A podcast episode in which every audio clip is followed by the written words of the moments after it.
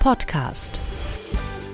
Herzlich willkommen zum Dom Radio Kopfhörer. Ich bin Hendrik Stehns und freue mich, Ihnen auch heute wieder etwas Neues aus dem Bereich Theologie und Kirche präsentieren zu können.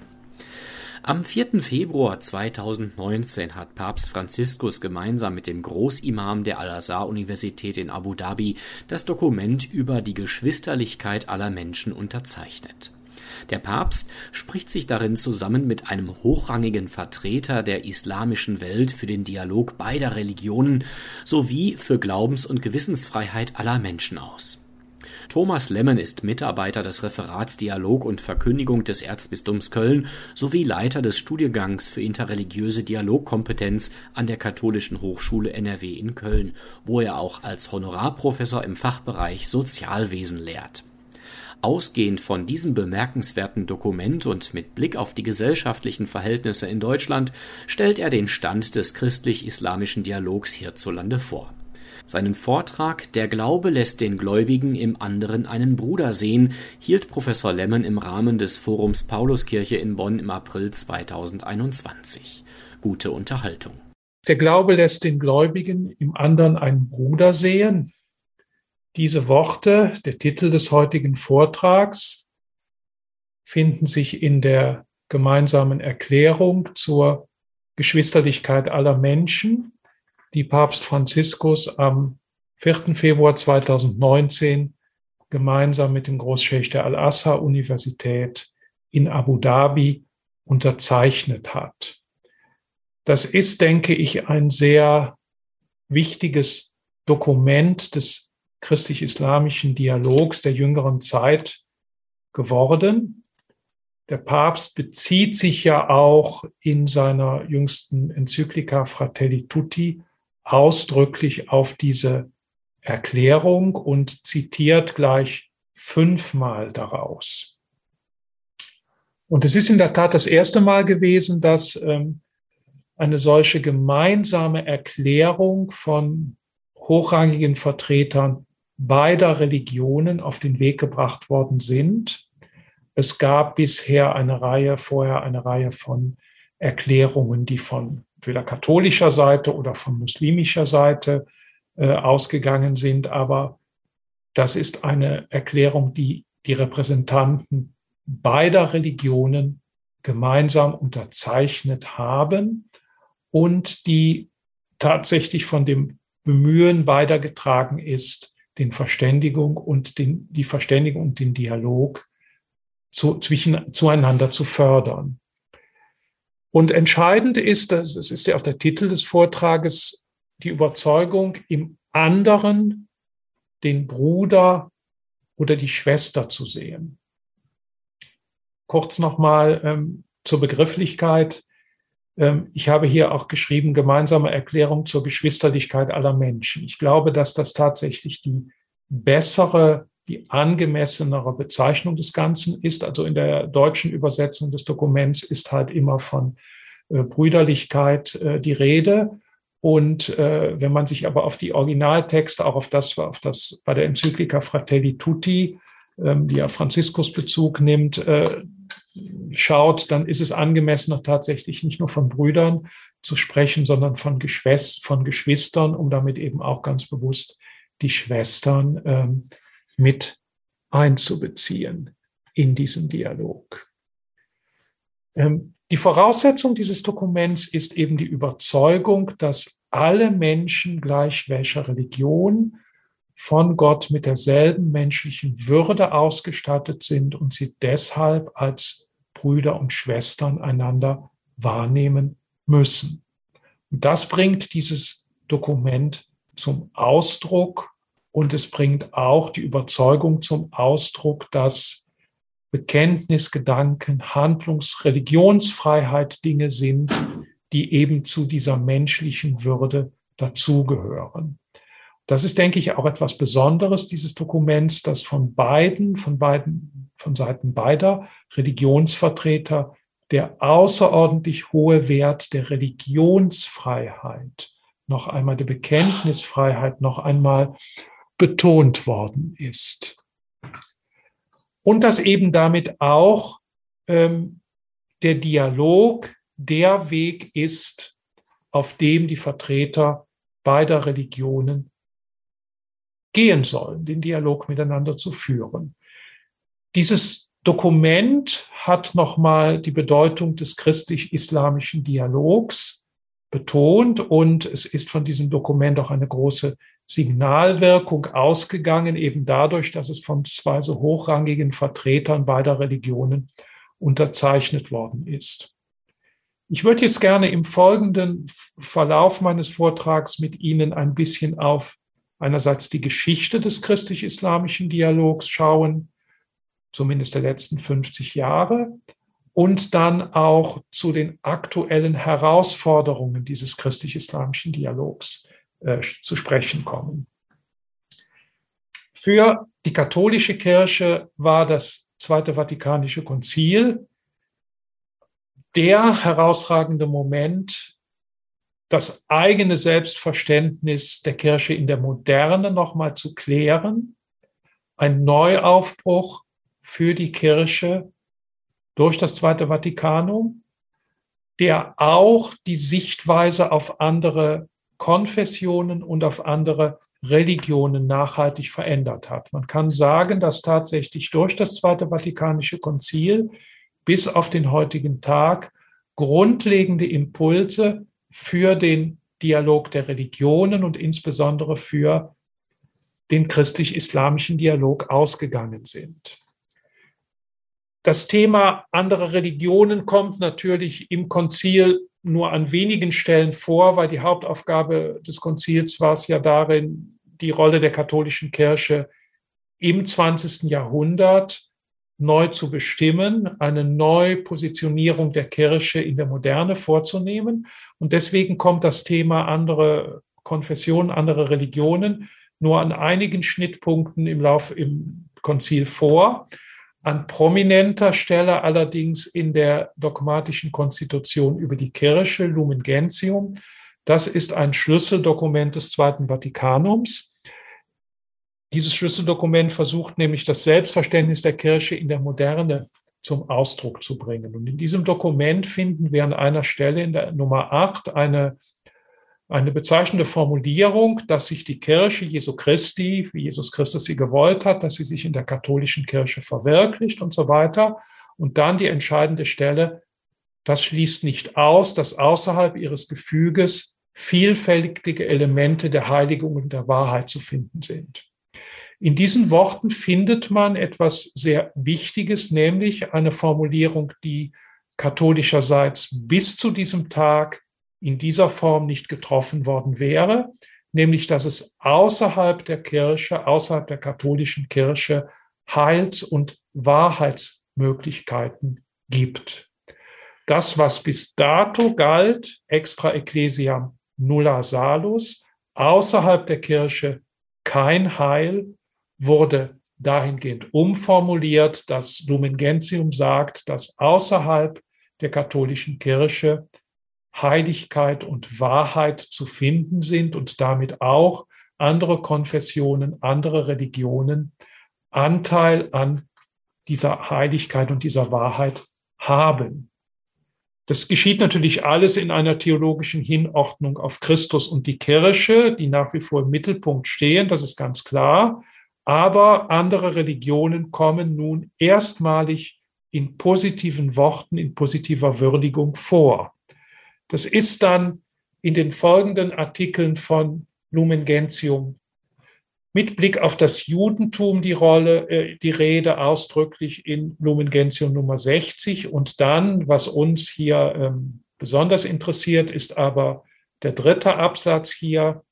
Der Heilswille Gottes umfasst aber auch die, welche den Schöpfer anerkennen, unter ihnen besonders die Muslimen, die sich zum Glauben Abrahams bekennen und mit uns den einen Gott anbeten, den Barmherzigen, der die Menschen am jüngsten Tag richten wird. Das ist eine theologisch ganz entscheidende Aussage, weil sie unmissverständlich feststellt, dass Juden, Christen und Muslime auf den einen Gott hin ausgerichtet sind.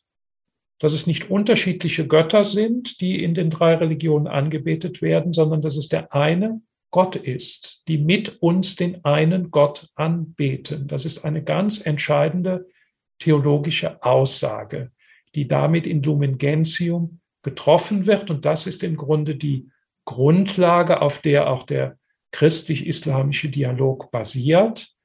Die Überzeugung davon, dass wir alle zu dem einen und gleichen Gott hin unterwegs sind.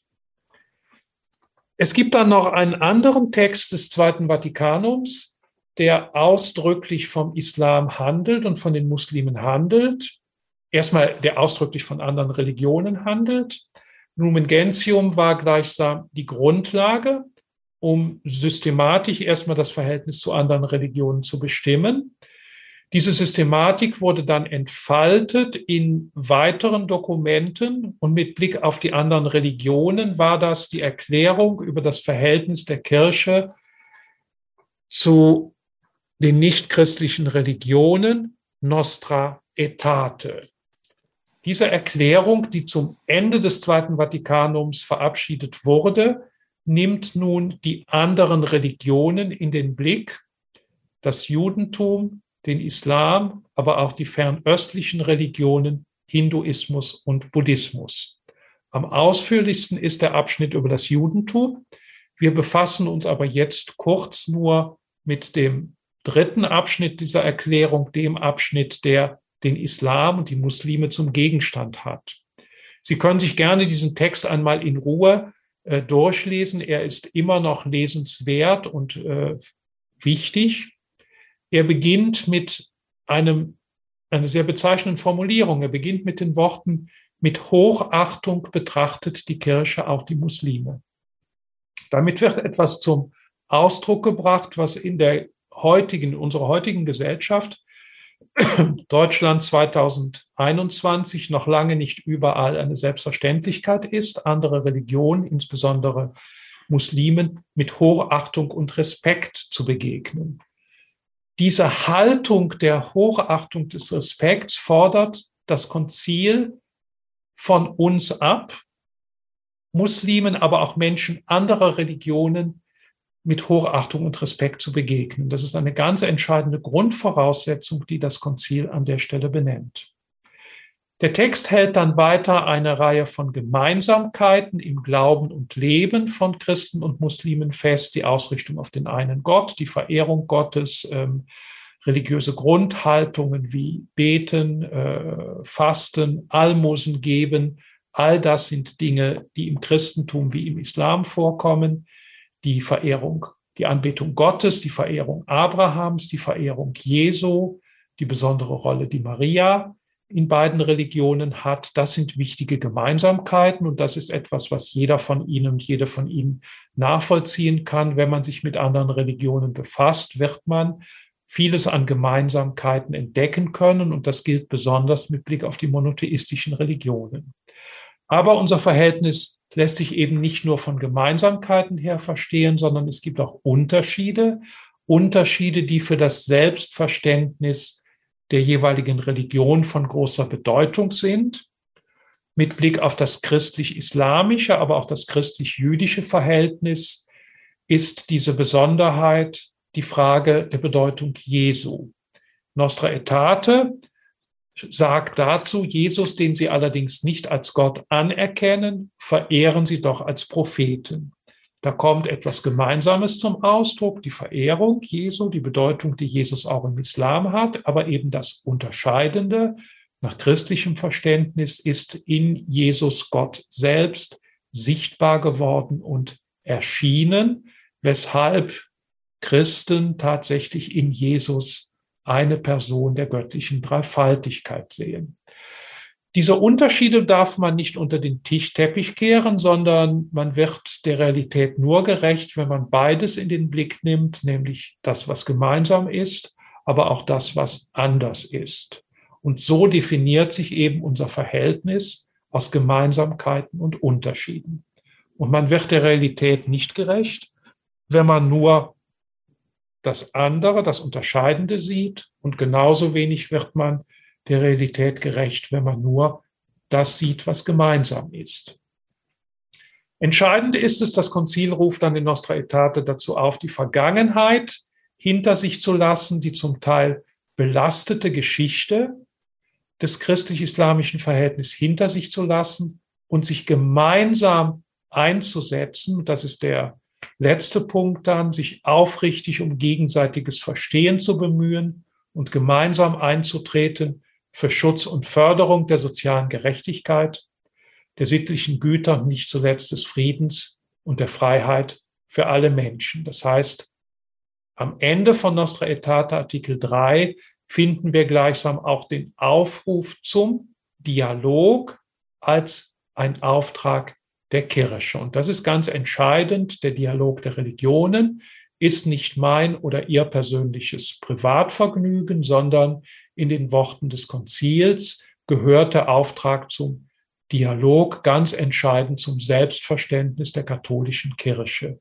Sie wäre nicht Kirche, wenn sie nicht in den Dialog mit anderen ständig eintreten müsste und sollte.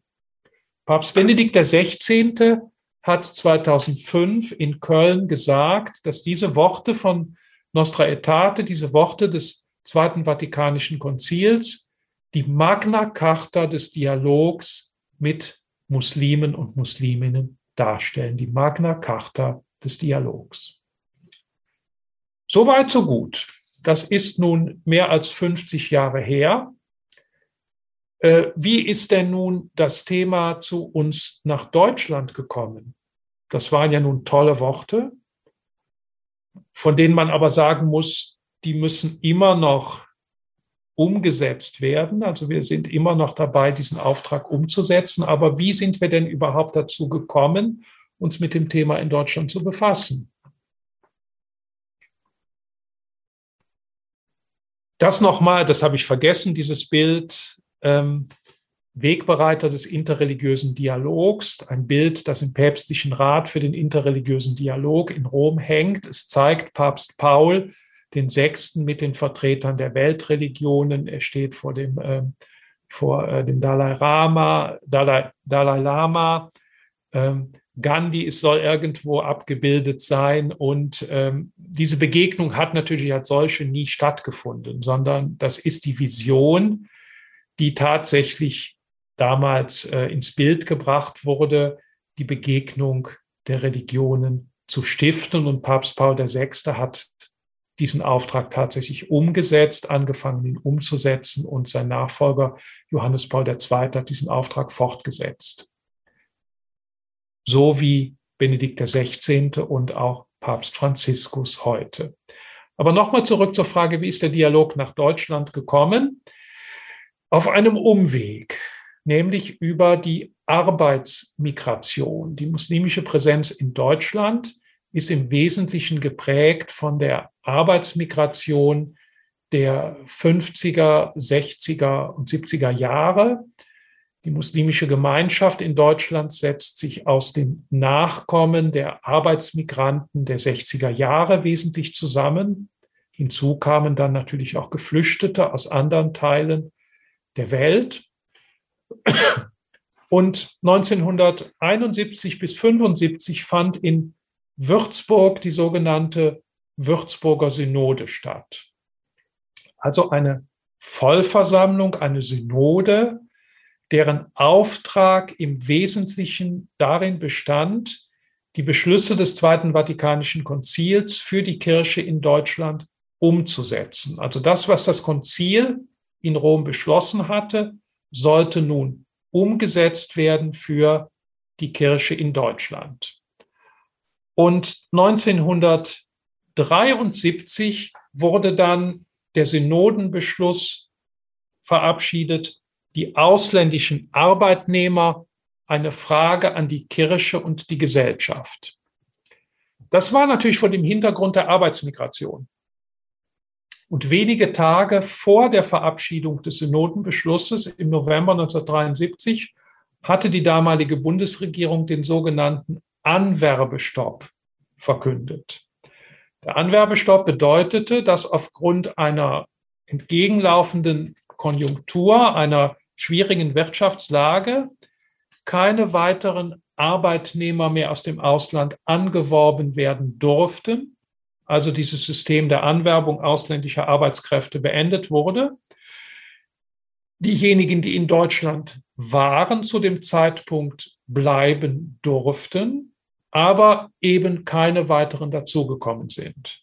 Und vor dieser Situation, dem Anwerbestopp, hat die katholische Kirche sich mit der Frage der Arbeitsmigration befasst und in diesem Synodenbeschluss Position bezogen. Und dieses Dokument greift im Grunde die bisweilen prekären Lebensverhältnisse der, Arbeit, der ausländischen Arbeitnehmer und Arbeitnehmerinnen auf. Und in dieser Situation definiert die katholische Kirche sich selbst als Anwalt und Verteidiger der Rechte ausländischer Arbeitnehmer und Arbeitnehmerinnen. Dabei hatte man natürlich die große Zahl der aus der sogenannten Gastarbeiter aus katholischen Ländern im Blick, aus Spanien, Portugal, Italien, die bis heute durch, auch durch ihre äh, Missionen äh, vertreten sind. Aber ganz entscheidend ist, dass das Synodenpapier sagt, diese Aufgabe der Kirche betrifft nicht nur Katholiken und Christen, sondern diese Diakonie der Kirche umfasst alle Fremden und Bedrängten ohne Ausnahme und Unterschied von Herkunft und Religion. Das heißt, die katholische Kirche hat sich damals als Anwalt und Verteidiger der Rechte der Arbeitsmigranten verstanden und klar gesagt, dass diese Rolle nicht nur für Christen und Christinnen gilt, sondern unabhängig von der Religionszugehörigkeit für alle Menschen, die nach Deutschland damals als Arbeitsmigranten zugewandert war, gilt. Und in diesem Zuge kamen natürlich dann auch die muslimischen Arbeitsmigranten in den Blick. Für sie galten die Angebote der Kirche in gleicher Weise wie für alle anderen. Und an einer Stelle heißt es dann ausdrücklich im Synodenpapier, eine andere Aufgabe entsteht durch den Zustrom von Gläubigen des Islam und ostasiatischer Religionen. Hier bedarf es der Offenheit und Sensibilität für eine ganz anders geprägte Mentalität. Wo katholische Stellen angegangen werden, sollten sie diesen Gruppen Hilfe gewähren und falls möglich auch Räume für den Gottesdienst und Veranstaltungen außerhalb des Gottesdienstes überlassen. Diese Aussage hatte schon einige Jahre äh, vor dem Synodenbeschluss eine bemerkenswerte Umsetzung gefunden, als nämlich 1965 der Kölner Dom äh, Muslimen für das Gebet zum Ende des Fastenmonats Ramadan ähm, überlassen wurde. Es gab damals eine, eine Anfrage an das Domkapitel und einer der damaligen Weihbischöfe hat dann sich dafür eingesetzt, äh, dieser Bitte zu entsprechen. Und damals haben dann mehrere hundert Muslime ihr Festtagsgebet in einem Seitenschiff des Kölner Doms gehalten. Dieses Bild ist aus der Kirchenzeitung des Erzbistums Köln, also einer unverdächtigen, glaubwürdigen Quelle. Es hatte im Vorjahr 1964 schon mal ein solches Gebet gegeben, allerdings im kleineren Rahmen. Da hat dann eine Gruppe von Muslimen ähm, ungefragt sich im Dom niedergelassen und gebetet. Aber man hat dann 1965 den offiziellen Weg beschritten und nachgefragt. Und tatsächlich ist dieser Bitte dann auch stattgegeben worden. Das muss man natürlich heute, wäre, denke ich, so etwas unvorstellbar, aber auch nicht nötig. Heute gibt es in Köln 60 Moscheen und Orte, an denen das Gebet stattfinden kann. Damals war das und ist bis auf den heutigen Tag ein einmaliges Zeichen einer Gastfreundschaft. Ich habe den Initiator des Ganzen vor zwei Jahren noch äh, bei einer Begegnung treffen können und er hat mir gesagt, es ist also für ihn und für alle, die dabei waren, ein sehr schönes Zeichen gewesen, eine Geste im Dom das Gebet verrichten zu dürfen. Bereits 1974 wurde dann auf Initiative des äh, damaligen Erzbischofs äh, Josef Kardinal Höffner die sogenannte ökumenische Kontaktstelle für Nichtchristen eingerichtet. Die war damals äh, im Agnesviertel. Das war also sozusagen die Kontaktstelle des Erzbistums Köln für Nichtchristen, für Muslime insbesondere, die damals den äh, weißen Vätern übertragen wurden, die aufgrund ihrer Erfahrungen in Nordafrika halt das entsprechende Wissen mitgebracht haben. Es ist so schön zu sehen, da in diesem Schaufenster dieses handgemalte Plakat mit den äh, Infos in Deutsch, Türkisch und arabischer Sprache. Und damit wurde bereits sehr früh für das Erzbistum Köln eine offizielle Stelle für zur Pflege des interreligiösen, besonders des christlich-islamischen Dialogs geschaffen. Diese Stelle hat dann bald auch im Kölner Norden in Chorweiler eine Außenstelle bekommen. Da sind dann äh, ist Bildungsarbeit besonders für Frauen und Kinder organisiert worden. Diese Einrichtung ist heute in einer eigenen Trägerschaft und aus dieser ÖKNI ist mittlerweile das Referat Dialog und Verkündigung geworden, das jetzt seinen Sitz im Generalvikariat hat. Ja, ein Wegbereiter des christlich-islamischen Dialogs im wahrsten Sinne des Wortes äh, war auch Papst Johannes Paul II., denn er leitete, kann man sagen, bewusst oder unbewusst einen Perspektivwechsel ein. Als er 1980 zum ersten Mal nach Deutschland kam, hat er in Mainz sich mit den katholischen Auslandsgemeinden getroffen, also den Katholiken aus den Anwerbeländern und hat da in seiner Rede dann aber ausdrücklich auch ähm, die Muslime angesprochen und hat den Islam in den Blick genommen. Aber nicht alle Gäste in diesem Land sind, Christ, sind Christen. Eine besonders große Gruppe bekennt sich zum Glauben des Islam. Auch euch gilt mein herzlicher Segensgruß. Wenn ihr mit aufrichtigem Herzen euren Gottesglauben aus eurer Heimat hierher in ein fremdes Land getragen habt und hier zu Gott als eurem Schöpfer und Herrn betet, dann gehört auch ihr zu der großen Pilgerschar von Menschen, die seit Abraham immer wieder aufgebrochen sind, um den wahren Gott zu suchen und zu finden. In diesen Worten deutet sich ein wichtiger Perspektivwechsel an, der sich in den folgenden Jahren verzogen hat, nämlich die Muslime nicht mehr nur als Arbeitnehmer zu sehen, sondern vielmehr auch in ihnen gläubige Menschen zu sehen. Das heißt, von einer arbeitsmarktpolitischen Situation nun ganz bewusst auf eine interreligiöse zu schauen, von der Rolle des Anwalts und des Verteidigers der Rechte, die die Kirche angenommen hat, in eine andere Position zu kommen, nämlich in den Muslimen nicht nur die Arbeitnehmer, sondern gläubige Menschen zu sehen. Und es gab dann, man kann sagen, die gesellschaftspolitische Positionierung der Kirche in Deutschland erweiterte sich in diesen Jahren um eine theologische Verhältnisbestimmung. Und in den Dokumenten, die seither veröffentlicht worden sind, insbesondere in den Dokumenten der Deutschen Bischofskonferenz, hat sich ein Perspektivwechsel vollzogen. Es geht nicht mehr nur um gesellschaftliche, sondern eben auch um theologische Fragen und um interreligiöse Fragen. Und das hat auch zur Folge, dass damit auch die Kirche selbst vor die Herausforderung gestellt wurde, sich für Muslime und ihre Belange zu öffnen. Und so heißt es in der Arbeitshilfe der deutschen Bischöfe, Muslime in Deutschland von 1982, Darum können sich kirchliche Einrichtungen des Erziehungs- und Bildungswesens gegenüber den muslimischen Mitbürgern und ihren Kindern nicht grundsätzlich verschließen, vor allem dann nicht, wenn die muslimischen Eltern die Aufnahme ihrer Kinder in eine kirchliche Einrichtung ausdrücklich wünschen und dabei über die Inhalte und Ziele der Erziehungsarbeit eingehend unterrichtet worden sind. Also perspektivisch ging es ab diesen Jahren stärker um die Wahrnehmung von Muslimen auch in ihren religiösen Positionen und Perspektiven und in ihrer Religionsausübung.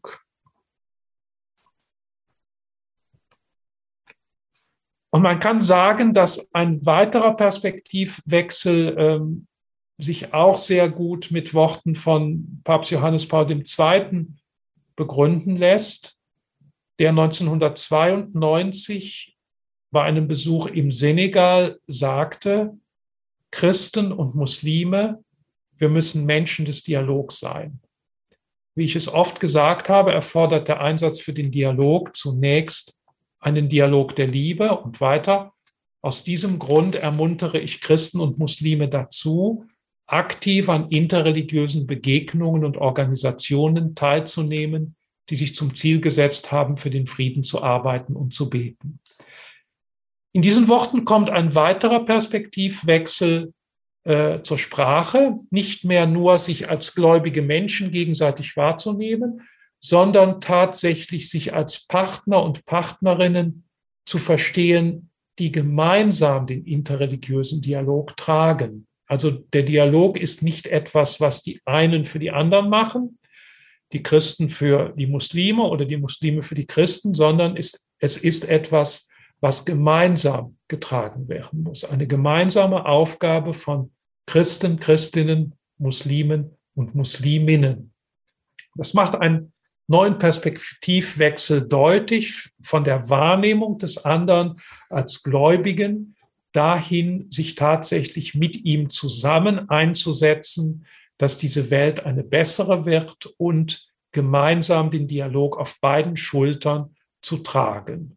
Unter Berücksichtigung natürlich all dessen, was uns verbindet, aber auch dessen, was uns unterscheidet. Jetzt ist die Frage, äh, wer sind denn nun äh, Träger des christlich-islamischen Dialogs in Deutschland? Aktuell, heute kann man sagen, dass es mittlerweile auf, in allen Bistümern, in allen Landeskirchen Beauftragte gibt für den christlich-islamischen Dialog, dass der Dialog ein Thema bei Kirchen- und Katholikentagen ist und dass es mittlerweile auch von muslimischer Seite eine ganze Reihe von Initiativen gibt. Nennen möchte ich nur den Tag der offenen Moschee seit 1997, also die Einladung am 3. Oktober, äh, Moscheen zu besuchen, an diesem Tag der offenen Moschee teilzunehmen. Dass es eine Vielzahl von Einladungen leider nicht dieses Jahr und auch nicht letztes Jahr zum Fastenbrechen im Fastenmonat Ramadan gibt dass viele Moscheegemeinden äh, ihre Türen nicht nur am 3. Oktober für Besucher und Besucherinnen offen haben und dass es mittlerweile auch islamischerseits auch Beauftragte und äh, Zuständige für christlich-islamischen Dialog gibt. Es gibt darüber hinaus viele gemeinsame Initiativen, das heißt christlich-islamische Gesprächskreise und Vereine, wir haben das einmal versucht, für ganz Deutschland zu erfassen und sind dabei auf 200, ungefähr 200 Basisgruppen im Bundesgebiet gekommen. Meistens sind das lockere Gesprächskreise. Es gibt so einen Kreis zum Beispiel in, im Bonner Norden. Christ, Muslime und Christen im Bonner Norden heißt der. Dann gibt es meines Wissens auch in Bad Godesbergen einen Kreis. Das sind also so Initiativgruppen, die gemeinsam getragen werden, um diesem Anliegen des Dialogs gemeinsam entsprechen zu können. Kirchlicherseits, wie gesagt, das Referat Dialog und Verkündigung des Erzbistums Köln und auch die evangelische Kirche hat eine entsprechende äh, Dialogstelle. Eine der Basisgruppen, die ich kurz noch nennen möchte, ist die Christlich-Islamische Gesellschaft. Sie ist 1900 82 gegründet worden. Hier sind einige der Gründungsväter damals. Sie hat ihren Sitz in Köln, ähm, ist ein überregional tätiger Verein, dem 235 äh, Menschen angehören, also eine persönliche Mitgliedschaft. Der Vorstand ist paritätisch zusammengesetzt aus äh, zwölf Personen, sechs Christen, Christinnen, sechs Muslime, Musliminnen. Die Vorsitzende ist derzeit Dunja Elemendler. Sie lebt in Bonn. Und dieser Verein hat eine Reihe von, deren Geschäft, dessen Geschäftsführer ich bin, eine Reihe von Projekten auf den Weg gebracht. Zum Beispiel gibt es derzeit ein Projekt muslimische Notfallbegleitung in Nordrhein-Westfalen. Dann der interreligiöse Kalender des, Nord des Landes Nordrhein-Westfalen wird von dem Verein realisiert und einiges mehr. Nun ähm, würde ich gerne im letzten Schritt auf Herausforderungen des christlich-islamischen Dialogs äh, zu sprechen kommen, weil das, was wir bisher gehört haben, hört sich ja so wie so eine Erfolgsgeschichte an. Und da muss man natürlich auch fragen, äh, ist das denn alles oder ist nicht auch äh, hin und wieder Sand ins Getriebe gekommen? Tatsächlich kommt immer wieder Sand ins Getriebe, dass der christlich-islamische Dialog ins Stocken kommt oder herausgefordert wird. Und oftmals ist es aber so, dass es Einflüsse von außen sind. Das heißt, Dinge, die von außen in die Gesellschaft kommen und dann Auswirkungen auf das Verhältnis zwischen Muslimen und Nichtmuslimen haben und dann eben auch ähm, den Dialog als solchen in Frage stellen. Ein solches Ereignis war der 11. September 2001, der Anschlag auf das World Trade Center, auf die Twin Towers, der ja gleichsam eine, äh, den Islam äh, und in, in den Fokus der Aufmerksamkeit geführt hat und dazu geführt hat, dass sehr schnell äh, in weiten Teilen der nicht-muslimischen Gesellschaft der General, ein Generalverdacht gegen, äh, auf, auf, gegen Muslime, gläubige Muslime und Musliminnen gerichtet wurde, weil sehr schnell eine Generalisierung von Islam gleich Extremismus gleich Terrorismus äh, vorgenommen wurde. Nun, das liegt 20 Jahre zurück, aber die Auswirkungen halten an. Wenn man sich nämlich Befragungen beispielsweise des Religionsmonitors ansieht, wie denn nun der Islam von Nichtmuslimen in Deutschland wahrgenommen wird, so kann man latent eine, eine feststellen, dass für viele äh, der Islam als tatsächlich mehr als ein Problem, denn als eine, eine, eine, eine Lösung wahrgenommen wird und durch Ereignisse aus dem Ausland, ähm, Terroranschläge, der sogenannte Islamische Staat und andere Dinge tatsächlich ähm, eine, eine, eine Atmosphäre geschaffen wird, in der der Islam als eine sehr bedrohliche Religion wahrgenommen wird. Das hat oftmals weniger mit konkreten Erfahrungen zu tun, als vielmehr mit, von, mit Bildern, die über die Medien zu uns kommen. Und wenn man sich diese Untersuchungen anschaut, dann kann man auch feststellen, dass das Negativbild, das äh, Menschen vom Islam haben, mitunter dort am stärksten ist, wo die wenigsten Muslime in Deutschland leben. Also das heißt auch weniger mit konkreten Erfahrungen als vielmehr mit einem Bild zu tun hat. Natürlich gibt es diese Variante des Islam, äh, des, des islamistischen Terrorismus. Aber plötzlich entstand sozusagen so eine Situation, dass der christlich-islamische Dialog unter einen Rechtfertigungsdruck geriet, nämlich äh, tatsächlich die Fragen für alle Antworten, die Antworten für alle Fragen bereithalten zu müssen und gleichzeitig auch als ein Katalysator dienen musste, um alle Probleme zu lösen. Ich kann mich noch daran erinnern, wie das vor 20 Jahren war nach dem 11. September. Man konnte sich im Grunde vor Anfragen nicht mehr retten. Und alle erwarteten die Antwort auf die Frage, auf die große Frage, wie soll es denn nun weitergehen? Die deutschen Bischöfe haben schon wenige Wochen nach den Terroranschlägen unmissverständlich gesagt, wir denken an die vielen Muslime, die in unserem Land leben. Allgemeine Verdächtigungen und Schuldzuweisungen treffen sie zu Unrecht. In zahlreichen Begegnungen zwischen uns Christen und muslimischen Mitbürgerinnen und Mitbürgern sind Verständnis und Vertrauen gewachsen. Der Dialog mit, mit ihnen muss weitergeführt und vertieft werden. Dabei haben wir keine Ängste vor Berührung, aber auch nicht vor Unterscheidung. Das Bild, was Sie neben ansehen, Edmund Clark, War of Terror, ist einer, aus einer Sonderausstellung des Imperial War Museum in London. Eigentlich war es ja der War on Terror und diese Ausstellung dokumentiert aber, in welcher Weise die Sicherheitsmaßnahmen dieser Zeit tatsächlich sich auf Muslime und zum großen, zum Teil auch auf unschuldige Personen ausgewirkt haben. Das heißt also, in dieser Zeit war eine solche Fokussierung auf Sicherheitsfragen und eine Polarisierung, dass man die Befürchtung haben musste, dass also Muslime grundsätzlich da, wie auch die Bischöfe sagen, unter Generalverdacht gestellt werden. Eine weitere, ähm, eine weitere Herausforderung ähm, war dann die, dass ähm, der Islam in den Zusammenhang der aktuellen Integrationsdebatte gebracht wurde und gleichsam viele Defizite der gesellschaftlichen Integration äh, von Musliminnen und Muslimen gleichsam zu Indikatoren einer gelungenen oder misslungenen äh, Integration äh, instrumentalisiert wurden. Häufig ging es dann auch um Einzelfragen der Religionsausübung, die dann zu Indikatoren einer gelungenen Integration gemacht wurden. Das heißt also, dass ähm, im Grunde die Fokussierung des Islam als eines Phänomens einer Ausländerreligion vorherrschend war und eine Reduktion der Integration auf religiöse Identitäten stattgefunden hat. Der damalige Vorsitzende der Deutschen Bischofskonferenz, äh, Kardinal Karl Lehmann, sagte in diesem Zusammenhang, grundsätzlich muss man vor der etwas naiven, jedoch weit verbreiteten Vorstellung warnen, der interreligiöse Dialog sei eine Art Hilfsaggregat der Politik, das sich jederzeit zur Beruhigung internationaler und innergesellschaftlicher Konflikte anwerfen lasse.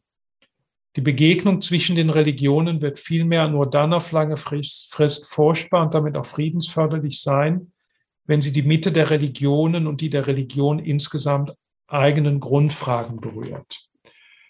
Das heißt, ähm, man kann vom christlich-islamischen Dialog nicht die Lösung aller Probleme erwarten. Das hat man aber teilweise getan. Mit Blick auf die Sicherheitsdebatte, mit Blick auf die Integrationsdebatte. Der interreligiöse Dialog, der christlich-islamische Dialog ist vor allen Dingen ein Dialog zwischen Glaubenden, zwischen gläubigen Menschen aus der Mitte ihrer Religion heraus. Und er kann natürlich ähm, er, er hat natürlich gesellschaftliche Auswirkungen. Das heißt also dort, wo Menschen unterschiedlicher Religion in einen konstruktiven Dialog treten, hat das Auswirkungen auf das gesellschaftliche Miteinander. Aber man kann nicht umge den umgekehrten Weg gehen. Äh, jetzt macht mal Dialog, um euch zu integrieren. Das ist, wäre der falsche Weg. Ähm, zum Abschluss nochmal ähm, ein weiterer Schritt. Ähm, Papst Johannes, Papst Benedikt XVI. Äh, hat sich 2005 in Köln im Rahmen des, im Rahmen des Weltjugendtages mit Musliminnen und Muslimen getroffen und hat dann gesagt, Bezug nehmend auf Nostra Aetate, diese Worte des Zweiten Vatikanischen Konzils bleiben für uns die Magna Carta des Dialogs. Gemeinsam müssen wir Christen und Muslime uns den zahlreichen Herausforderungen stellen, die unsere Zeit uns aufgibt. Für Apathie und Untätigkeit ist kein Platz und noch weniger für Parteilichkeit und Sektentum. Wir dürfen der Angst und dem Pessimismus keinen Raum geben. Wir müssen vielmehr Optimismus und Hoffnung pflegen. Der interreligiöse und interkulturelle Dialog zwischen Christen und Muslimen darf nicht auf eine Saisonentscheidung reduziert werden. Tatsächlich ist eine vitale Notwendigkeit, von der zum großen Teil unsere Zukunft abhängt. Keine Saisonentscheidung, sondern etwas, was wichtig ist, um die Gesellschaft gemeinsam zu gestalten, den zahlreichen Herausforderungen sich stellen, die die Zeit sich ergibt. Die Rolle des Islam in der deutschen Gesellschaft hat sich mittlerweile gewandelt nicht zuletzt auch durch die Deutsche Islamkonferenz, die versucht, einen Dialog auf Augenhöhe zwischen dem Staat auf verschiedenen Ebenen und den muslimischen Partnern und Partnerinnen äh, beizutragen. Das ist kein interreligiöser Dialog, das ist kein christlich-islamischer Dialog, sondern das ist ein Dialog des Staates mit muslimischen Partnern und Partnerinnen.